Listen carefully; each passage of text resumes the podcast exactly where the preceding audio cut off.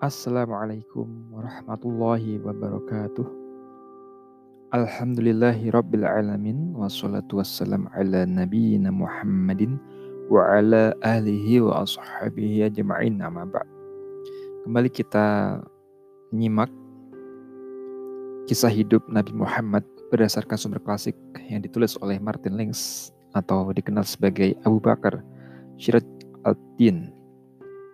Masuki bab ketiga, yaitu dengan tema Quraisy Lembah.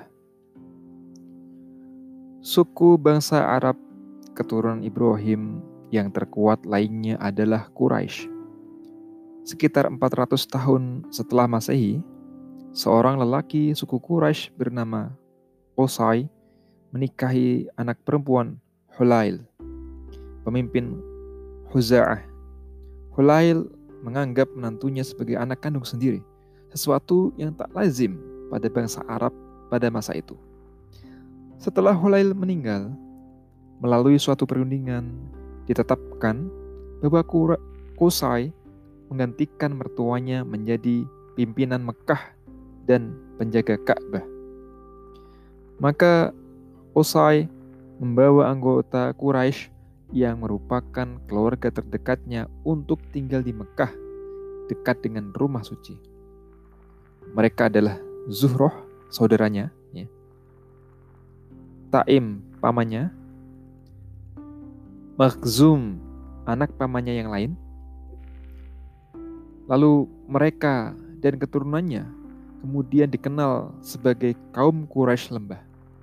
Sementara sanak Kusai yang lebih jauh tinggal di lembah-lembah yang mengelilingi Mekah dan daerah luar kota dan dikenal sebagai Quraisy pinggiran. Qusay memerintah mereka semua bak seorang raja dengan kekuasaan yang tak tertandingi. Mereka membayarnya setiap tahun dengan domba sehingga dia dapat menyediakan makanan untuk jamaah haji yang tak mampu. Selama ini, para penjaga Ka'bah tinggal di tenda-tenda di sekitar Ka'bah. Sekarang, Usai menyuruh mereka membangun rumah. Setelah membangun sebuah kediaman yang luas untuknya yang dikenal sebagai rumah majelis. Semuanya berlangsung dengan harmonis. Namun, benih-benih permusuhan mulai tumbuh suatu karakter khas keturunan Kusai adalah bahwa pada setiap generasi harus ada seorang pemimpin bagi semua.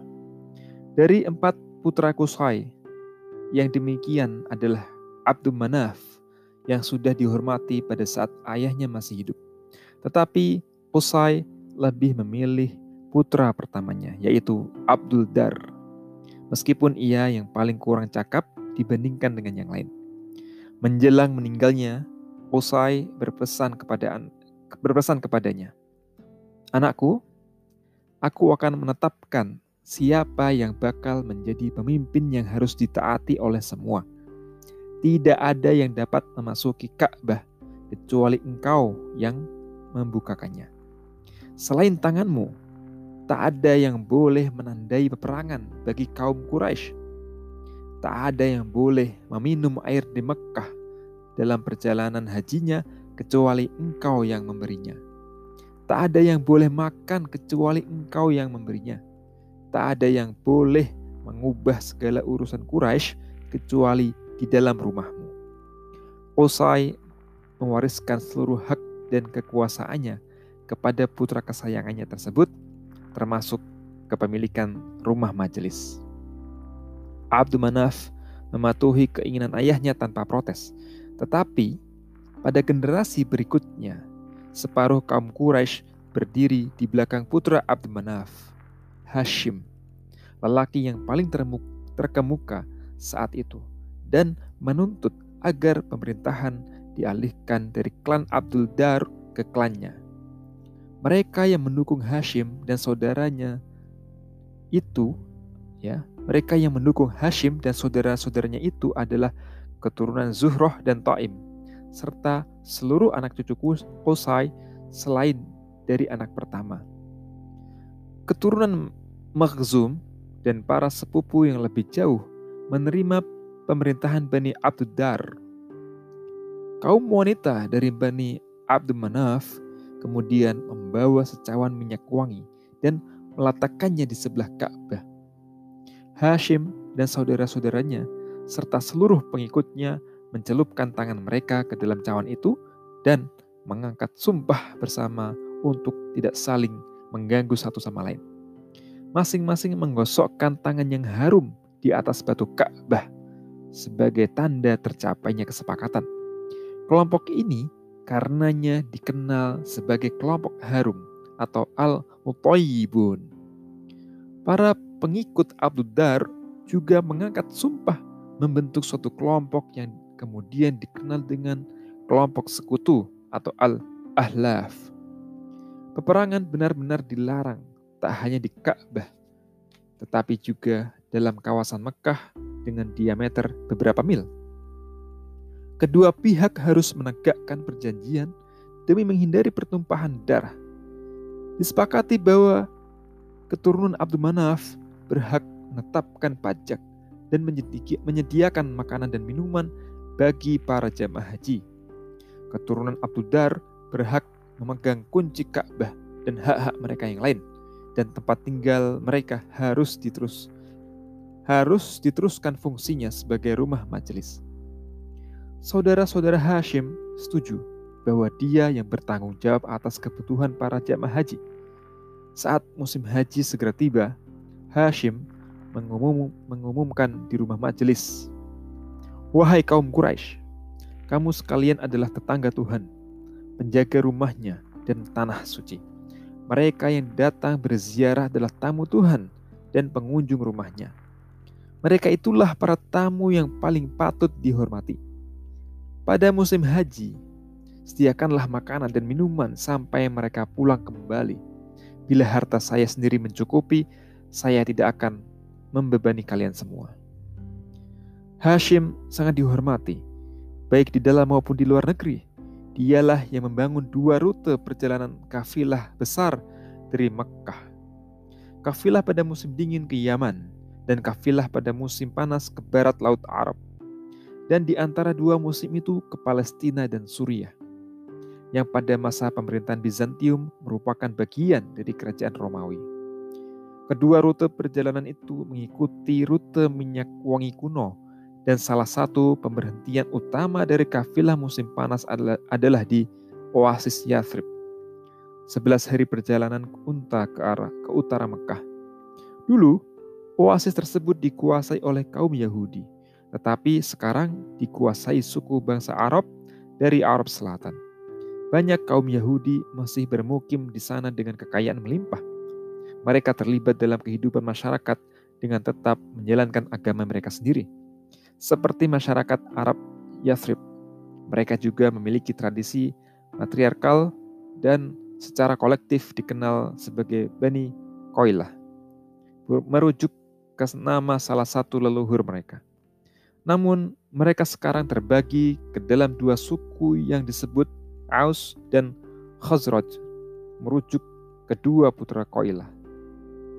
Salah satu wanita Khazraj yang sangat berpengaruh adalah Salma, putri Amr, dari suku Najjar. Hashim melamar untuk menikahinya. Salma mau asalkan ia tetap diperbolehkan memimpin masyarakatnya. Ketika melahirkan seorang putra, ia mengasuhnya di Yathrib hingga berumur kira-kira 14 tahun. Hashim tidak melarangnya agar si anak tahan terhadap berbagai penyakit padang pasir yang lebih berbahaya bagi pendatang baru ketimbang bagi penduduk asli. Sebab penduduk daerah tropis lebih kuat dibandingkan dengan penduduk Mekah. Selain itu, ia sering pergi bolak-balik ke Suriah sehingga dapat bertemu dan tinggal bersama Salma dan putra pun dan putranya dalam perjalanan pulang dan pergi. Tetapi Hashim tidak hidup lama pada suatu perjalanan, ia jatuh sakit di Gaza, Palestina, dan di sana ia meninggal dunia. Hashim memiliki dua saudara kandung, yaitu Abdul Syams dan Muttalib, dan saudara tiri, yaitu Naufal. Abdul Syams sangat sibuk dengan kegiatan perdagangan di Yaman dan belakangan juga di Suriah.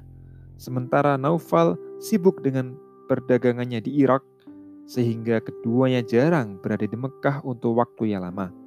Atas dasar itu dan mungkin berdasarkan alasan-alasan lain juga, Muthalib saudara Hashim yang lebih muda ditunjuk untuk mengatur persediaan air bagi para jamaah haji dan memungut pajak untuk memberi makan mereka. Dan kini ia merasa bahwa menjadi tugasnya memikirkan siapa kelak yang akan yang akan menjadi penggantinya. Hashim memiliki tiga orang putra dari beberapa istrinya selain Salma. Tapi konon tak seorang pun dari anak-anak ini, yang berarti tak seorang pun dari anak sendiri yang dapat dibandingkan dengan anak Salma.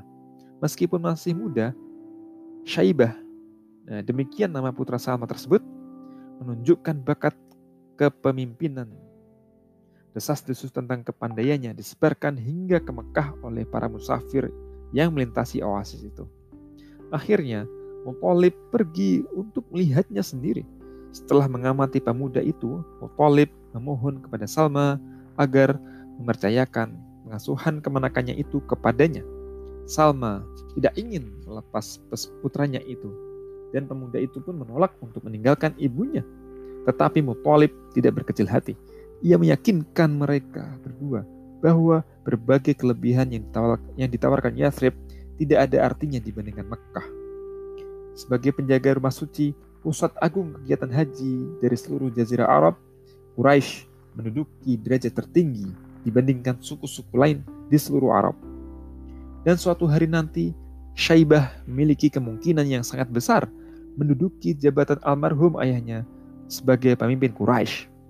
Namun untuk itu, pertama-tama ia harus bergaul dan bergabung dengan kaum yang akan dipimpinnya. Tak ada orang asing dari luar yang punya peluang mendapatkan kehormatan itu. Salma tertarik dengan argumen-argumen Muthalib. Dan jika putranya pergi ke Mekah, akan mudah baginya untuk mengunjungi anaknya itu dan begitu pula sebaliknya maka ia pun mengizinkan putranya pergi. Muthalib membawa kemenakannya di atas put punggung untanya. Ketika memasuki kota Mekah, ia mendengar orang-orang yang ditemuinya di jalan menyapa pemuda asing yang dibawanya itu dengan sebutan Abdul Muthalib, yang berarti budak Muthalib. Bersukarialah kalian, jawab Muthalib. Ia tak lain adalah putra saudaraku Hashim. Mendengar jawaban itu, Orang-orang menyambutnya dengan gembira, sehingga berita itu tersebar di seantero kota, menjadi bahan pembicaraan dari mulut ke mulut. Sejak hari itu, pemuda itu terkenal dengan nama Abdul Muthalib.